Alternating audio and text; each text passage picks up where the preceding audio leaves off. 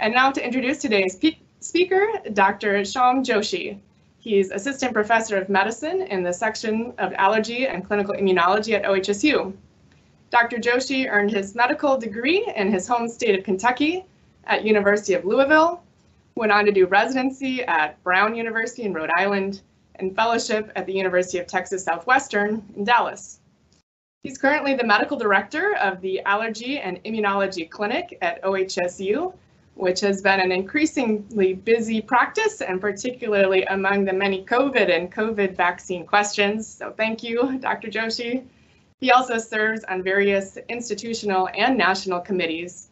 His main other research interests include the management of allergic rhinitis, drug allergies, and aspirin exacerbated respiratory disease.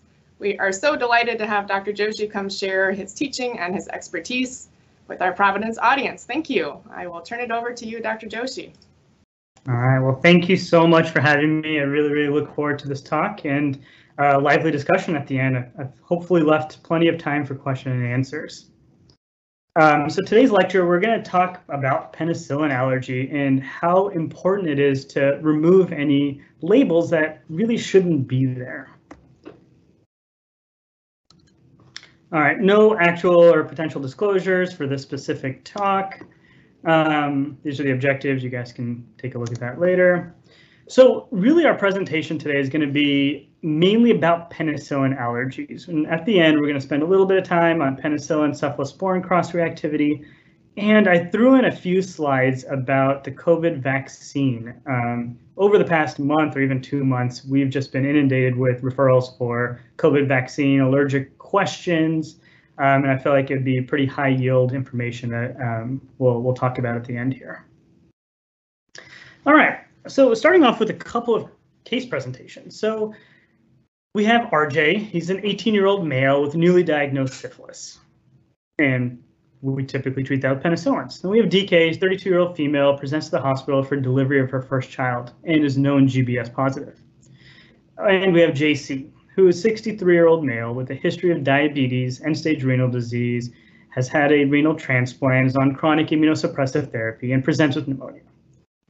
Whenever any of these patients present, we often reach for penicillins as first line therapy. But the problem is all of these patients have a history of a penicillin allergy and it's in their chart. And because of that, we treat these patients with alternate medications and that leads to some adverse ramifications, which we're going to talk about. This is not meant to be read, but this is really just showing that penicillin is still first line therapy for a lot of conditions. We use it on the outpatient side, we use it on the inpatient side, and even just by having somebody having a penicillin allergy in their chart, we often have to reach for second, third, fourth line therapy because we can't use the first line therapy for a lot of these conditions.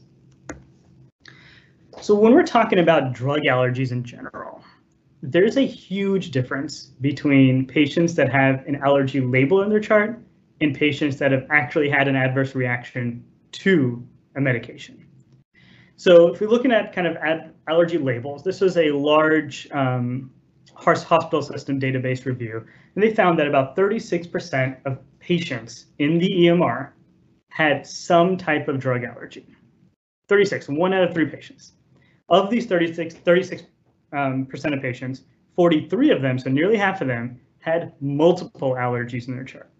So drug allergies are very common, and I'm sure you guys see this all the time. You look at a patient's chart and it's bright on the left side, right under the allergy section. And four to seven percent of these of these patients have multiple, like five or more drug allergies listed in their chart. And we consider these patients um, multiple drug intolerance syndrome. It is exceedingly unlikely that somebody has a true hypersensitivity reaction to such unique, distinct chemicals, chemical structures that and so when we think of these patients that have 5, 6, 10, 20, 30 medications on their allergy list, they're probably not truly allergic to most if any of them. They, they probably have an underlying condition that's leading to adverse symptoms to a lot of these medications. And that's why we call it multiple drug intolerance syndrome. And that's a whole different talk. We're not going to go down that route today. Um, and the main risk factor for patients having drug allergies in their chart is drug exposure. So that's why we see these patients with cystic fibrosis. They have a lot of drugs because they've gotten a lot of drugs over their lifetime. So there are a lot of drugs on the allergy list. Then if we kind of shift over to patients, okay, what, how many patients actually have an adverse drug reaction, like a known adverse drug reaction, not just a label in their chart, but a true adverse drug reaction. It's actually pretty common as well. So up to 25% of prescriptions lead to some type of adverse drug event. A lot of these are predictable. When you give somebody diphenhydramine, they're going to get sedated. That's still considered an adverse drug event, but it's very predictable. Of these 25%, 13% were considered serious.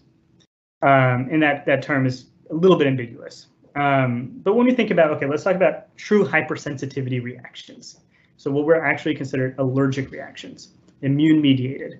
Only 5 to 10% of these adverse drug um, events act, are true hypersensitivity. So hypersensitivity reactions are pretty rare, but often overreported in the allergy charts.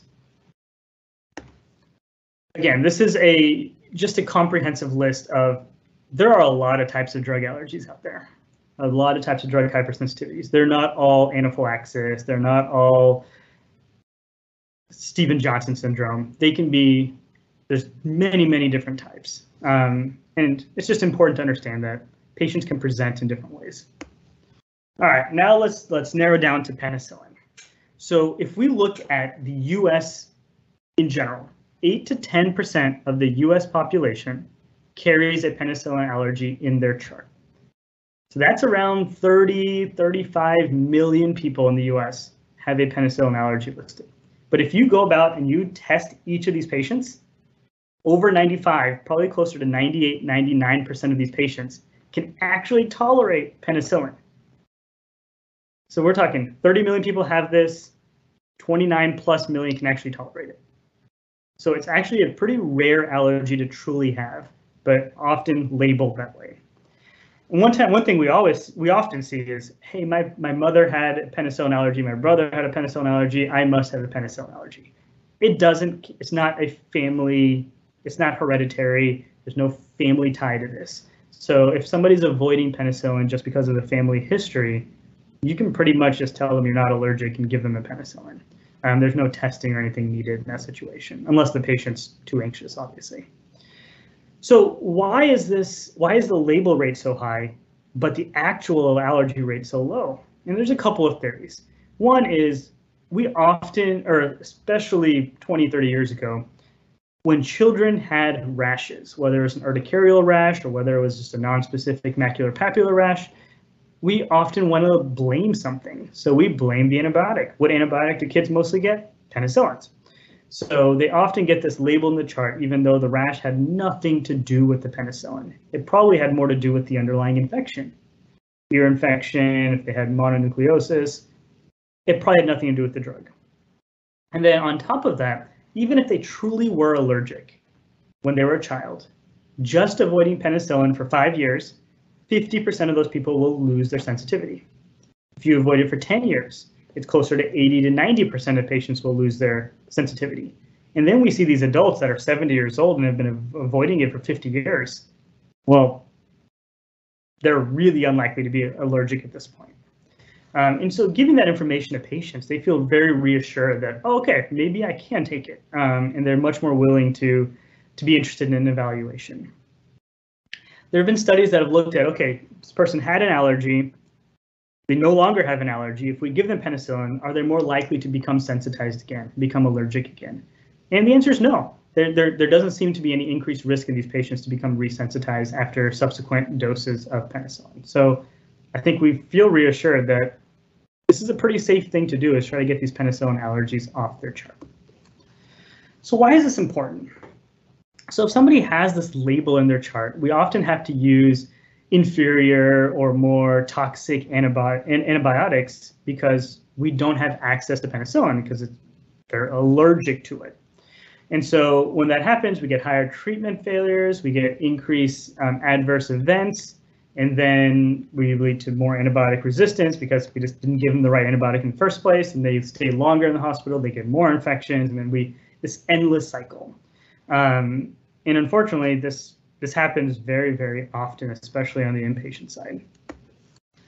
And so back, this is probably seven, eight years old now, but uh, from the Choosing Wisely campaign, one of the major um, factors that they that the um, campaign looked at from the allergy side was don't overuse non-beta lactam antibiotics in patients with a history of penicillin allergy without an appropriate evaluation.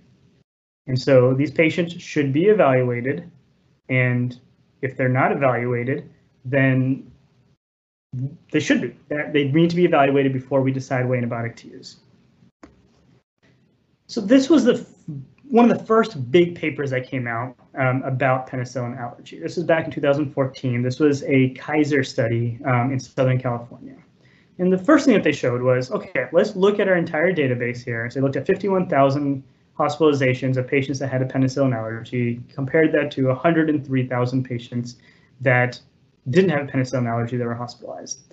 And they showed that, okay, if you have a penicillin allergy, it's going to affect which antibiotic they choose, which makes sense, right? If you're allergic to penicillin, you're going to be using more alternative antibiotics. And so it definitely affects antibiotic stewardship. Um, you get higher rates of vanco use, Cipro, Clinda, Metro, um, fluoroquinolones. Everything goes up because you don't have access to the penicillins because of this label in the chart.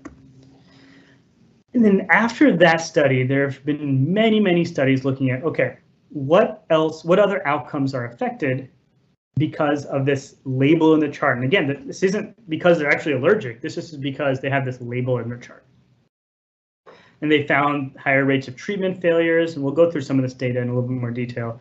Um, increased risk for C. diff, MRSA, VRE, um, increased future healthcare utilization. So we've shown uh, they've shown longer hospital lengths of stay in patients that have a penicillin allergy label, higher rates of readmission, um, increased healthcare dollars, which is how we've been able to be more aggressive with penicillin allergies because we can show the hospital, we can show the healthcare system, we're saving you a lot of money by doing this. Um, and then higher rates of surgical site infections. So let's go through some of this data. Um, so treatment failure rates in non-beta lactams. And so this first study um, looked at patients that had um, gram-negative bacteremia. And they looked at patients that had penicillin allergy labels in their chart and those that didn't. And so the patients that had a, a penicillin allergy listed in their chart received a non-beta lactam. And so their treatment failure rate was 39% versus those that um, had a beta lactam, uh, was given a beta lactam because they didn't have a penicillin allergy, and that was 27%. So just using this alternative second line antibiotic, your treatment failure rate significantly increases, which is unfortunate. The second study is a, a VA study, and they looked at MSSA bloodstream infections. Um, and they found that patients that received beta lactams, because again, they didn't have a penicillin allergy in their chart, had a 35% lower mortality rate um, for definitive treatment compared to those that used vancomycin. So we're seeing morbidity improvement and even potentially mortality improvement by using appropriate antibiotics. Um, this is the same study as the original one I showed you from um, the Kaiser group, and they showed that the patients that again had a penicillin allergy in their chart ended up with higher prevalence rates of C. diff, MRSA, and VRE. And that kind of makes sense, right? If we're doing a little bit more narrow spectrum, we're treating the um, infection appropriately, you're going to have less rates of these side these complications versus if you're using more broad spectrum antibiotics um, and then ending up with more resistant infections. This was a really great study, came out a couple of years ago um, out of the Brigham and Women's group in, at Harvard. And what they wanted to show was, okay, these patients are going in for surgery, and these are a variety of surgeries, mainly as orthopedic, but several other kind of GI um, surgeries as well. And they separated the patients that had a reported penicillin allergy and those that didn't have a reported penicillin allergy. So if we look at this top group here, um, the patients that had a penicillin allergy label, very few of them received beta lactams, which I guess makes sense because it's in their chart. People are going to be concerned about giving them beta lactams. Versus if, because of the penicillin allergy label, they end up getting these alternative antibiotics, even though beta lactams are the primary choice. So a lot of them got vancomycin, a lot of got Clinda, Gent, and fluoroquinolone. Um, so clearly there is a difference in choice of antibiotics just because of the label. And again, it doesn't mean people are truly allergic. That just means that there's a label in the chart. And so when they controlled for surgery type, age, sex, race, um, and anesthesiologist class, uh, procedure duration, wound class, everything, they found that there was a 51% increased risk of surgical site infections in patients that had a penicillin allergy label. And that could be directly attributed to the use of an alternative non-beta lactam antibiotic. If you talk to any surgeon, they will be very interested in any possible way to decrease their surgical site infection rate by 51%. They will be they would be very excited about this. So what's the anesthesiologist perspective? Why are we switching? So up to there's this is a pretty nice survey that they looked at a, about 60% of anesthesiologists would not give a beta lactam antibiotic to penicillin allergic patients. And their main reason was they're worried about medical legal concerns. But we've had a lot of studies supporting the fact that you could do penicillin allergy evaluations prior to surgery. So get the penicillin off the chart, then we don't have to worry about it. There's also been several studies looking at cefazolin without prior evaluation or testing in penicillin allergic patients because the cross reactivity between cefazolin and penicillin is really non-existent. There isn't any cross-reactivity, and we'll go through some of the data at the very end here. Um, and so kind of the OHSU perspective, and I've been working with the anesthesiologist, is we, we pretty much use cefazolin as first-line therapy, if it's first line for the appropriate surgery, um, in penicillin allergic patients, unless anaphylaxis is documented as the penicillin reaction. I would argue that even if penicillin, even if anaphylaxis was documented, giving cefazolin is still completely safe but we're still working on that. We're trying to gather some more data um, to, to make that switch. But in general, we should be able to give cefazolin. All right, so let's take a quick second here. So we've talked about why penicillin allergy labels are not good and why they can be detrimental to patient care, to healthcare costs, um, to outcome data. So now let's kind of go to the next circle how do we evaluate patients for a penicillin allergy? So there's a lot of questions here. Do we test them on the inpatient side? Do we test them on the outpatient side? How do we test them? Do we do skin testing? Do we just challenge them by giving them the penicillin? Who should be doing this? Should this be an allergist driven situation or non-allergist? So let's go through this. So traditionally, penicillin testing has always been on the outpatient side because um, allergists are prime the primary driver here. We don't like going in the hospital if we don't have to, so we, we like staying on the outpatient side. Um, and we can perform multiple evaluations simultaneously. Prior to the pandemic, I used to have a penicillin clinic, and I would just test between four to six patients in a half day if they're allergic to penicillin or not. It's a little bit harder with, with the whole virtual situation, but it used to be very efficient that way. Um, and sometimes, but the problem is it can be difficult to schedule. So if patients don't have a regular touch point, a lot of them are like, I don't need a penicillin right now. I'm not going to come in for testing. So it's really difficult to schedule. You can also do it in the hospital hospital setting. Um, the incidence of these patients of penicillin allergies in the inpatient setting is higher because these patients are usually more sick.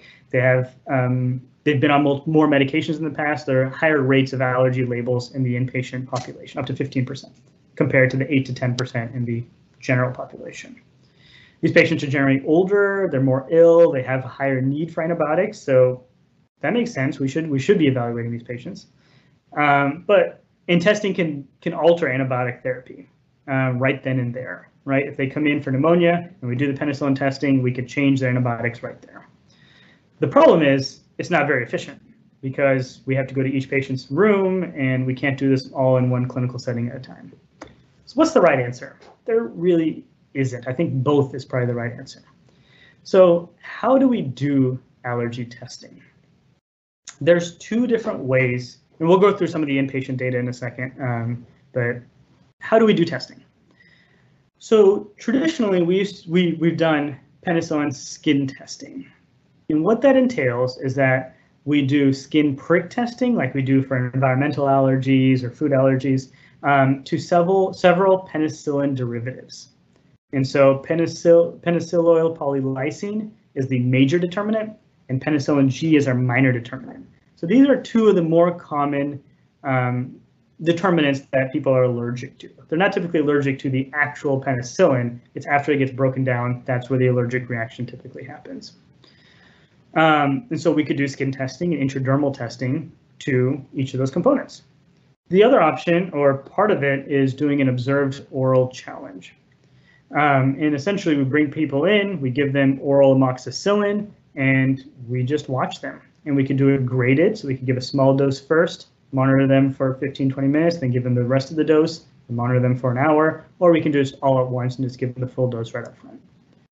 The skin testing, the negative predictive value is, is fantastic. It's about 97, 98%, up to 100% in certain studies.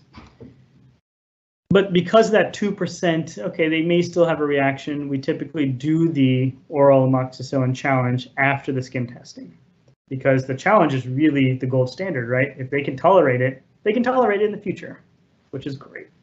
The positive predictive value is not really well established and kind of makes sense. If somebody has a positive test, nobody's super excited about testing them um, or challenging them to the medication because the skin test was positive. So we don't really know what the positive predictive value is, but in general, the negative predictive value is so good and it's so rare to have a positive test that the skin testing does work really well. So let's look at some data here. So before I came to OHSU, I was down at UT Southwestern, Parkland, and Dallas. Um, so this is a study we just published recently from some of the work I did down there. And so this was an inpatient service. And so we're looking at patients, um, 665 patients underwent evaluation. Some of them were cleared just based off history alone because they got a penicillin last week or something like that. Um, and some of them were directly challenged. The rest of these patients underwent skin testing. This was a pretty conservative approach by skin testing a lot of patients. It's probably not necessary, but this is how it was done there. And so 627 underwent skin testing. Of those 627, 600 of them had negative skin test, which is great. 10 of them had positive or indeterminate skin test. So the evaluation was abandoned. They kept the um, testing, they kept the penicillin allergy in their chart. And then 17 negative, uh, 17 of the um, patients had a negative histamine control. Histamine we use as our positive control. And so we just excluded those patients from the, the study. Out of the 600 that had a negative skin test, 596 passed the oral challenge, and so the penicillin allergy was removed from their chart. So if you look at these patients that, if you take the 627 and um, you remove the patients had a negative control because those were you just couldn't test. And so, and then you see that 596 passed the challenge. We're talking about a removal rate of around 97%. That we can remove the allergy 97% of the time when we evaluate these patients, which is fantastic. So the question is, do we need to be skin testing everybody? because the rates are so low, can we just give these people amoxicillin or some kind of penicillin and just watch them? So this is the only um, randomized trial that's that's really available. And what they did, this was out of Vanderbilt, um, and what they did was that they they took 159 patients um, and they separated them out into those that they wanted a skin test and those that directly challenged. These were only patients that had minor cutaneous reactions in their history they removed the patients that had anaphylaxis, but these are just patients that had minor cutaneous reactions. And what they found was the positive skin testing rate was around 12%, which is much higher than what we saw in our study, um, versus the patients that were directly challenged, only 3.8% of them actually had a positive test. And I think this clearly shows that the skin testing will lead to some false positive results and that if we can skip the skin testing in these patients, you're going to get, you're going to be able to remove the label in more patients, which is great. And I think what's most important here is the cost. So if you do the skin testing plus the challenge, it's around 400 bucks for time, equipment, things like that. But the direct challenge, so again, just bringing them into clinic, giving them amoxicillin, watching them for a little while, for an hour after their challenge, and sending them off is much cheaper. And so there is a significant difference when you're looking at these patients over time. Um, so we're saving the healthcare system a lot of money by directly challenging these patients. How do we do it here at OHSU? We are generally more aggressive because of this recent data that came out showing that direct challenge is probably very helpful. So this looks complicated, but let's go through this kind of one by one here. So when patients are sent to us because of a penicillin allergy in their chart, we have to categorize this as do they have a mild reaction or a different type of reaction. The vast majority of patients have some minor rash. So not urticaria, some kind of macular papular rash, non-specific rash. Um, and oftentimes patients will say hives, but when you ask them to describe the rash, they'll call it small little red bumps that lasted a week. Those aren't hives. Um, so any kind of pictures that they can give and any more description is helpful for determining this. Okay, so if they didn't have hives, was if it was delayed, if it was macular papular rash, if it was really remote and the patient doesn't remember the reaction, or the, then we essentially see, okay, do they have any significant underlying conditions? Are they pregnant? Are they um, do they have any pulmonary cardiovascular disease? Are they hemodynamically stable? And if the answer is no to any of those questions, we just give them a direct oral challenge. And so that bypasses skin testing for the vast majority of patients. But if they do have some of those conditions, then okay, we'll see them, we'll skin test them, and then do the oral challenge. And the vast majority of those patients pass as well. All right, let's take a different scenario here. So their history is concerning for an IgE mediated reaction. So it happened within the first hour or two of ingestion. They just they report anaphylaxis or they report, report angioedema, hives, wheezing, laryngeal edema, hypotension. So some of these we consider severe reactions, but they're still in this IgE mediated category. Then we ask them, was this recent or was this a long time ago? If this was more than 10 years ago, then we're going to follow the same route as the mild reaction. Do they have a significant underlying condition? No, then we'll give them the oral challenge. Yes, then we'll do the skin testing. But if they if these if this IgE mediated reaction was less than 10 years ago, um, we will go directly to the skin testing. And this is really based off the data that I showed earlier that 80 to 90% of patients just avoiding penicillin 10 years after the reaction lose their allergy. So this has been a very safe and effective method for evaluating it. But if they come to us and they have a history of SJS or TEN or serum sickness um, or any DRESS, any of these, we're not going to actually evaluate them. Um, we're not going to do any testing. There's no none of the testing we have, the skin testing specifically, really is helpful for making these diagnoses and ruling out are they going to react again. Um, but it's actually pretty rare that these patients have this this type of reaction. The vast majority of the time, it's some kind of non-specific rash when they were a kid. Um, and so we can avoid these, or we can avoid this section of the of the flow chart pretty easily and evaluate the vast, vast majority of patients. So here at OHSU, we've we've set up an inpatient penicillin allergy service, which has worked fantastically. So what that means is we actually, we've hired an inpatient allergy pharmacist whose main job is to evaluate and determine um, the allergy status of patients in inpatients that have a penicillin allergy in their chart. Why do we choose a pharmacist? Well, they're natural partners. They work on antimicrobial stewardship very well. They're very good at acquiring uh, medication and allergy histories because this is what they do. Um, and they can advise primary services on optimal post um, testing antibiotics. So if they test negative, they can be like, okay, well, this person has um, the sensitivities for their infection. Maybe we should try to use this antibiotic because their testing is negative for the penicillin. And so how does our pharmacist do this? So they there's actually a direct order in Epic that any inpatient service can request her services. And so it's just a penicillin allergy evaluation. So she'll prioritize those patients first. If she doesn't have any um, consults in the, the chart for that day, she'll actually just screen the EMR and look for patients that are on broad spectrum antibiotics that have a penicillin allergy label, and those are high risk comorbidities. So diabetes, malignancy, CF, um, and we'll prioritize those patients and just go talk to the primary team ask them, hey, I think this person would have benefited from a penicillin allergy evaluation. Are you interested? And she'll go test them. So how's this work so far? So we just published this data probably a few months ago, actually three or four months ago, and um, showing how she was able to evaluate these patients. So looking at, I think this was this was originally 100 patients, and based off of history alone, so it's interview only in the top graph, the middle bar, she was able to remove the allergy label in 40% of patients because they recently tolerated a penicillin. So just digging through the chart, spending some time, we're able to remove the label that way.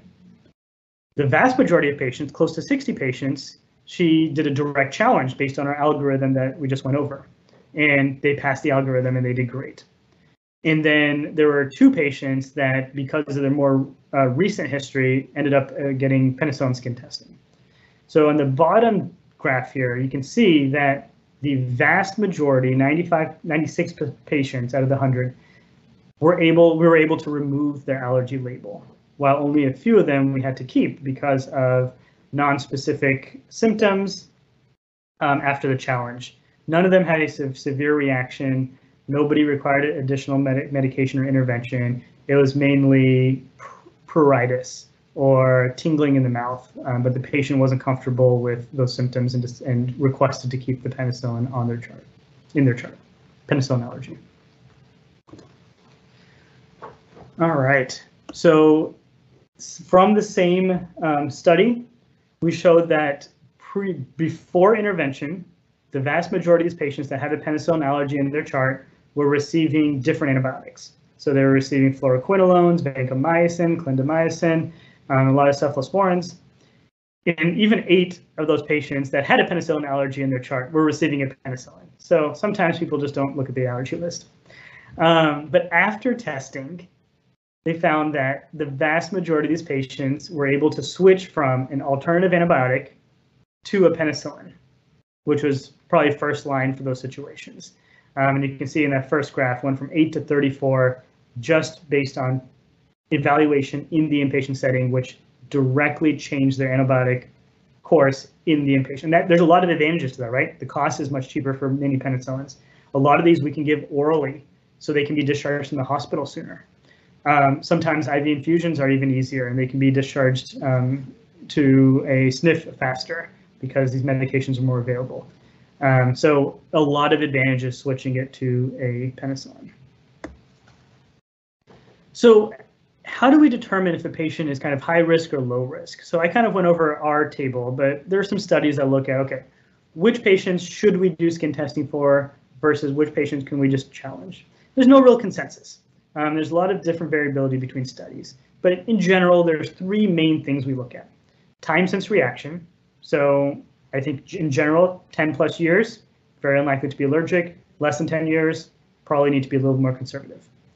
Symptoms, if they're cutaneous only and not SJS or not TEN, but cutaneous, not like mild rash, then they're very likely to be not allergic anymore. Um, and then the severity of the reaction. So if they had anaphylaxis, they're more likely to, to have significant, um, they're more likely to be still allergic. And so this was a study in the UK Tertiary Center, and they did some multivariate regression analysis, and they found three questions to, to risk stratify patients. They had self-reported anaphylaxis, if the patient recalls the actual penicillin that caused the reaction. So not just penicillin in general, but they remember it was amoxicillin that caused the reaction. Um, that showed that they're, they're more likely to actually be allergic. Um, and then the time of one year, actually. So if it was more than one year, they're much less likely to be allergic. If it was within the past year, they're more likely to be allergic. So a lot of variability, but I think some general guidelines are if it's distant, less likely to be allergic. If it was skin only, less likely to be allergic. And if it wasn't anaphylaxis, less likely to be allergic. So who should be doing the testing? Should it be an allergist or should it be a non-allergist? And I think the answer is both. Everybody should be involved in this. Um, lower risk patients, honestly, can be done in a primary care setting, can be done in the hospital by a non-allergist. Um, and there's a lot of tools out there that are available now. Um, if you, in JAMA, there was a great article published a couple of years ago, kind of a toolbox for evaluation and management of penicillin allergy. And it gives a lot of great resources um, in the article itself for non-allergists to understand how to how to risk stratify, how to do the testing, how to do the challenges. Um, and it's, it's a great resource for both outpatient and inpatient. And then if they're higher risk um, or the patient has significant anxiety associated with it, then sending to an allergist is, is very reasonable. All right, so who and when should we be evaluating? We should be evaluating everybody. There really isn't a reason not to evaluate somebody. Um, so especially those patients that are high risk, they're high utilizers of the healthcare system. So if they have chronic disease, CF, diabetes, COPD, asthma, they're immunocompromised, um, if they're immunodeficient, HIV patients, primary immunodeficiency patients, um, or if they have an active malignancy. These are all high risk patients, and we've we've created um, protocols with our um, other services here, like our renal transplant service.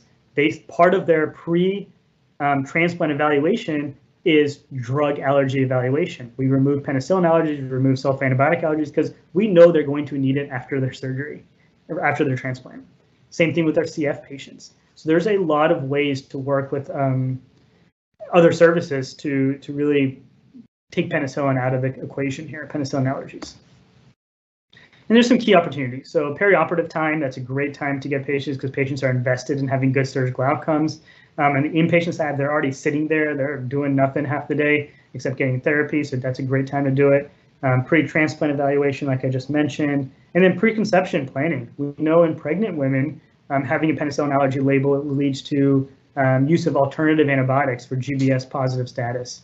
Uh, so they often use um, a non-penicillin like Vanc or Clinda, um, and that leads to increased rates of C-sections, that leads to um, longer hospital stays.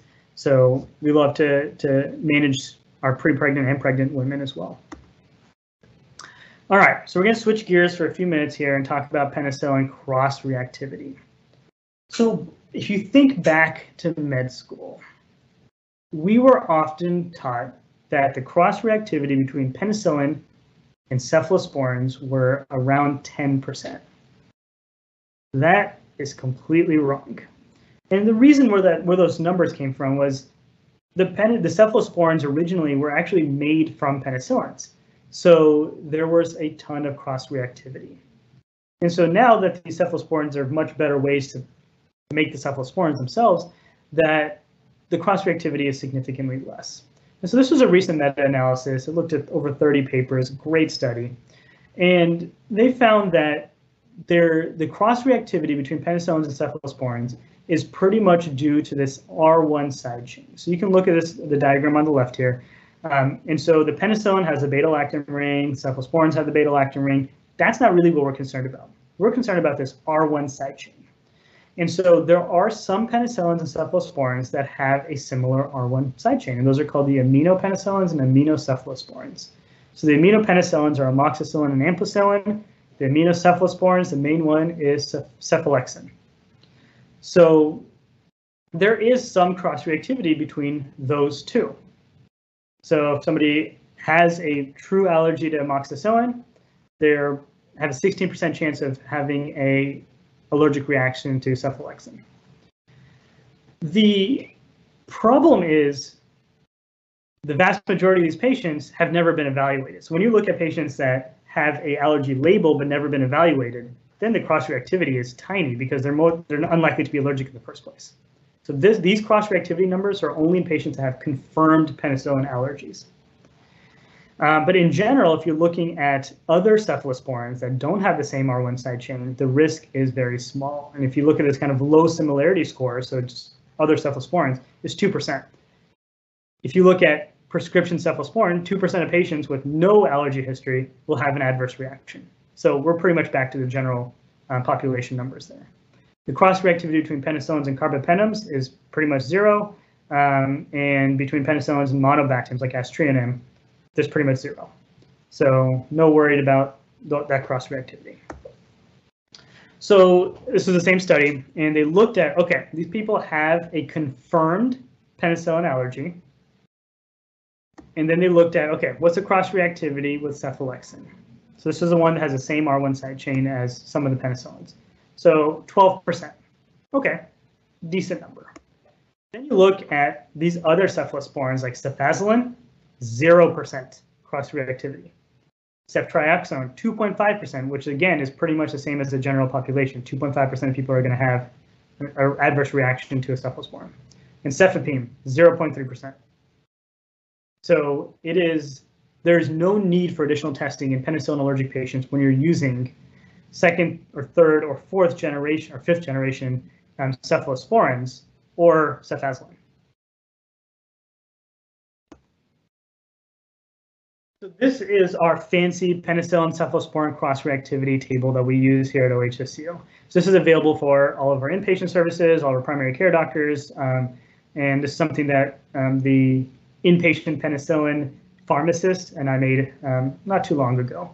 I mean, there's a lot of these that are available if you just Google it, um, but essentially showing that if you're allergic to a penicillin, which cephalosporins are okay to use. And it pretty much shows that every cephalosporin is okay to use except cephalexin. Um, and then there's some, if you're allergic to one cephalosporin, what's the cross-reactivity risk of other cephalosporins? And that's again, based on the R1 side chain. So if they have a similar R1 side chain, you have these X's. If they have, or if they're the identical, they have the X's. If they're similar, there's the O's. Um, but if outside of that, everything else is fair game. So I think this provides a lot of reassurance for our providers to be using cephalosporins more frequently in our penicillin allergic patients. So takeaway points. Um, always question penicillin allergy labels because we know that they're not true most of the time.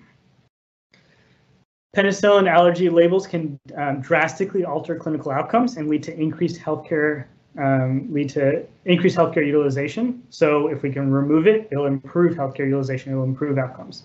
Performing inpatient and or outpatient penicillin evaluations is safe, reliable, and will remove penicillin allergy labels pretty efficiently. Um, and then the cross-reactivity between penicillin and cephalosporin is low, especially in patients that have unconfirmed penicillin allergies. And the vast, you can use pretty much every cephalosporin, and even if they are truly allergic to penicillin other than cephalexin.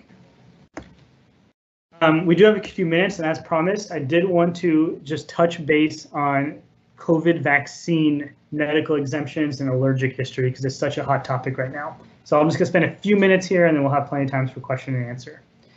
Um, so this is a busy slide, but this is really just the CDC's criteria for who should get a medical exemption. And it's pretty much only patients that have had severe or immediate allergic reactions to the vaccine itself, COVID vaccine itself, or to a known ingredient in the COVID vaccine. Not if they've had a previous reaction to another vaccine or to another drug, that does not fall into the medical exemption category. Only if they've had a known reaction to a known ingredient. Um, so it's very, very, very narrow. Um, and oftentimes they can just get the other other vaccine and safely get that just fine. So far to date, I have written zero medical exemptions because I've we've been able to evaluate and get everybody the vaccine that was concerned. So let's go over some recent data. So these these are three JAMA articles that were just published in September of this year. So this is brand hot off the press. Press. Um, so this study was an Israeli study that looked at over 8,000 patients that were that had an allergic history and 5% of these patients were considered highly allergic. So these were about 62% required uh, or had reported anaphylaxis to a drug allergy. Um, many of these patients, I think about 30, 40% had multiple drug allergies, um, and about 25% of these patients carried an EpiPen around. So this is what considered highly allergic. And they give all these people the vaccine under observation, and they found 98% of these patients had no immediate type reaction or concerning hypersensitivity reaction to the vaccine. I think that provides us a lot of reassurance. 1.4% of these patients had minor allergic symptoms, so pruritus, tingling, um, maybe a non-specific rash or local site um, swelling, and then 0.7% of these had anaphylactic reactions. So very, very rare, even in this highly allergic population, that we need to be concerned about some kind of reaction. with. Then we had a, another study that again just came out. And this was surveillance data from eight U.S. health plans, and this is for 11 million doses that were administered. Um, these are all the vaccines, uh, the mRNAs and the and the Janssen. And this is for over 6.2 million patients. And they showed no increased signal. And what they did was they looked at patients day 1 to 21 after their vaccine and compared that to the same population of patients from day 22 to 44. So they figure the day 22 to 44 as if they have any symptoms has no it's it's nothing to do with the vaccine because we're three weeks out um, and compared it to the patients that just had the vaccine. And so it was, it was a good comparative study because it's the same population they're using. And they found no increased signal in patients with an MI, Bell's palsy, um, cerebral venous sinus thrombosis, GBS, myocarditis or pericarditis, pulmonary embolism, strokes, and thrombocytopenia, which again provides a lot of reassurance. And then one question I often get is, hey, my patient had Guillain-Barré syndrome with the previous vaccination. They don't want to get the vaccine. Again, another Israeli study took 579 individuals with a GBS history, and they gave them gave them the one of the mRNA vaccines because that's what is is approved out there. Um, and pretty much all of them were the Pfizer vaccine.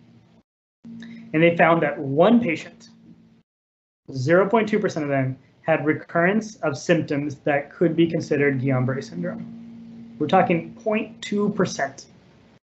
And so when I get these consults, I pretty much share this data with the patient, this data with the primary care provider, and like the risk of an allergic uh, of a Guillain-Barré recurrence is exceedingly rare with these vaccines. It's not something that I personally am particularly concerned about when these people are evaluated or sent to us for evaluation, what do we do? We do a thorough history. We talk to them about what their concerns are, what kind of reactions they've had, and then go through the data being like, this is really safe. There's been over 350 million doses given in the US. We have great surveillance data, um, and we have these studies now showing that the risk of allergic immediate type reactions is pretty small. We can do skin testing to PEG, polyethylene glycol, which is in the mRNA vaccines, or and then polysorbate, which is in the Janssen vaccine. Um, but it's really not necessary. We did a lot of this initially when we were more concerned about hypersensitivity reactions, but now we've shown that the risk of anaphylaxis with any of these vaccines is about two per million doses given, which is the same as any other vaccine. Um, and so we've kind of stopped doing the skin testing so frequently. We can in some patients if they just really need the reassurance, but it's really not necessary medically. We can also do a split dose challenge where essentially they, we give them half the vaccine, watch them for about 30 minutes, make sure they don't have any reaction, excuse me, and then give them the other half of the vaccine right there, and then watch them for an hour. That provides them, again, some more reassurance that, okay, they're only giving part of the vaccine. If I have a reaction, it's not going to be as severe which we do. We've done this with other vaccines for decades. Um, so we're just kind of translating that to the COVID vaccine. Um, and then we can, what we most commonly do is we just do an observed administration in clinic. And so instead of doing it at a pharmacy or a large mass vaccination site, we just say, okay, come to our clinic, we'll give you the vaccine, you can hang out in one of our rooms, we'll monitor you for an hour, make sure nothing happens. And a lot of patients find that really reassuring, and I'm able to get a lot of people vaccinated that way that probably wouldn't have gotten vaccinated otherwise. So um, I think, yeah, I think I'll stop there. Um, and we have about 10 minutes for questions, so look forward to, to a lot of questions, hopefully. Great, great, great. Thank, Thank you so much, Dr. Joshi. Um, I'll just start off with uh, the question piggybacking on um, the COVID vaccine. Sure. Um, this was partially addressed uh, in your presentation, but um, the person notes it seems like PEG is the most likely cause of reaction to COVID vaccines. Is it possible that people are developing allergy to PEG from its presence in other medications, cosmetics, and cleaning products? Also, um, I know of a colleague with two anaphylactic reactions to previous vaccines that contain PEG. What could be used for pre-treatment to prevent a reaction to the PEG in the vaccine? Okay, loaded question. I love it. Um, so there's different types of reactions you can have to, to PEG. Um, the most common one is a um, type 4 hypersensitivity. So that's what we consider like our um, allergic contact dermatitis. And that's PEG is, a, is in a lot of cosmetic products and things like that. If a person has that kind of allergy, we're not worried about it. They can get the vaccine. The amounts that are in the vaccine are so small that the chance of a, a significant delayed hypersensitivity reaction is unlikely. What we worry about is an IgE mediated reaction to PEG, which is exceedingly rare. These patients almost always have a reaction to Miralax, that they've had a reaction during bowel prep or something that they had anaphylaxis to Miralax. If they don't have a history of that, um, then I pretty much consider them non-allergic. The big question is, so yeah, if we have a patient that has had multiple or even one anaphylactic reaction to a vaccine that contained PEG, then it's a little bit trickier. And in those patients, I would say testing would be reasonable in that situation. So we would do skin testing to PEG, and we can do that in a couple of ways. We honestly just, we actually get Miralax and we do skin prick testing to Miralax, but then we can also do skin prick and intradermal testing to other medications that contain PEG. And if the testing is negative, then we'll proceed with a in-office challenge. If the testing is positive, then we're like, okay, we've confirmed this. We're not basing this just on history. We have objective data showing that this person is a higher risk for a true allergic reaction, and we move on. And, and we say you can't get this. The good news is we have another vaccine. The Janssen vaccine contains no PEG. And so that may be a very reasonable option for them to go by. The cross-reactivity between PEG and polysorbate is highly debatable, and it's probably not that high. And so most of these patients that have an allergy to PEG can receive the Janssen vaccine perfectly fine. In all honesty, a lot of it's just a risk-benefit discussion with the patient is what's going to be worse, you getting COVID or potentially have an allergic reaction, which we can manage. We can manage it here. We can manage, most people can manage anaphylaxis. Um, and so in general, it's, the benefits far outweigh the risks. And that's the same thing with Guillain-Barré. You're more likely to get Guillain-Barré from COVID than you are from the vaccine. And so if you tell patients that, they're like, oh, okay, I'll get the vaccine. Great, great, thanks. Uh, thanks for your clarity on that. And we'll pivot to a few questions about um, penicillin allergy, some of which, um, again, I think were clarified during your presentation, but just to reinforce, we'll revisit these questions. Um, so first, can most patients with uh, reported penicillin allergy handle aminopenicillins, specifically wondering about amoxicillin and piptazo, um, having seen some data that reported low cross-reactivity, such as 2%. So people with a known penicillin allergy label, can they receive an aminopenicillin? So I would say the, the data is probably good because most people who have this label aren't allergic in the first place. Um, but I would say they would need an evaluation before just giving them an aminopenicillin because they're still penicillins. Um, the the easiest thing to do if you're in the inpatient setting or outpatient setting is to just do a test dose challenge. If they're in your clinic or if they're in the hospital, give them a small dose of the penicillin and see how they do. If they do okay, give them the full dose and then just have the nurse or have somebody monitor them. Then you did the entire evaluation right then and there, and you can give them the penicillin going forward. Great, thanks so much. Um, that helps a lot. Um, and we didn't see this mentioned in your presentation. Just a quick question. Is there any role for allergen-specific laboratory testing in the assessment of penicillin allergy, such yeah. as looking for an antibody directed against penicillin yeah. rather than doing something like a skin prick test?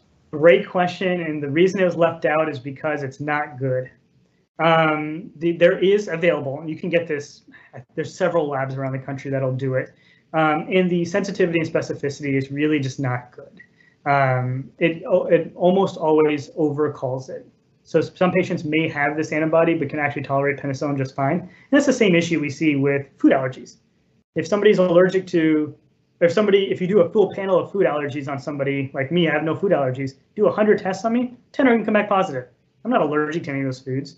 So that's the same issue with specific IgE testing in general with foods and drugs, that it's not really as helpful.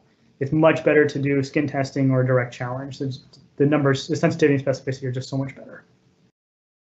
Great, thanks so much. Um, and again, really appreciated your sharing um, the, the graphic looking at the cross-reactivity with the penicillins and the cephalosporins. Um, again, just for clarity, would you still do either skin testing or a graded oral challenge for patients who are getting a second generation cephalosporin and have a history of penicillin allergy? No, I would just give it to them. Um, and I think there's enough data out there to support that um, practice. That doing the additional testing or anything is, is really not necessary, especially in most of these patients that are not actually penicillin confirmed, penicillin allergic confirmed, that it's totally safe to do it. And that's that's why we've made this graph is so for our hospitalists to feel, uh, hospitals or intensivists to feel empowered to to do that and not waste time or not um, have to go through a whole evaluation process just to use it. That's great. Thanks so much. I see some of these questions coming from our hospitalist colleagues and really reassuring to see all that nice green. Uh, yes, there's a lot of green on our chart. Um, and then I think you've also emphasized the point that you know many patients by a more thorough history, we may also evade the need for testing. Um, yeah. And maybe as follow up to that, any advice um, that you have or successful communication strategies with patients who have been um, relieved of their penicillin allergy, uh, but who continue to report it to subsequent physicians. Yeah, so I didn't have time for this in the talk, but I have a couple slides on that exactly. So in the past, there have been studies that have looked at, okay, what's the chance of them being relabeled? And in the previous, it was pretty high.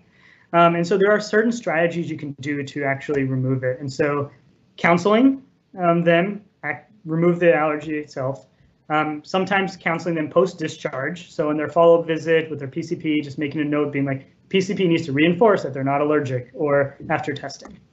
Um, you can also put a best practice advisory in the EMR. So when somebody tries to relabel it, so that happens here, there'll be a sign, hey, this person was tested and was negative. Do you really want to add this? And that prevents a lot of people from adding it.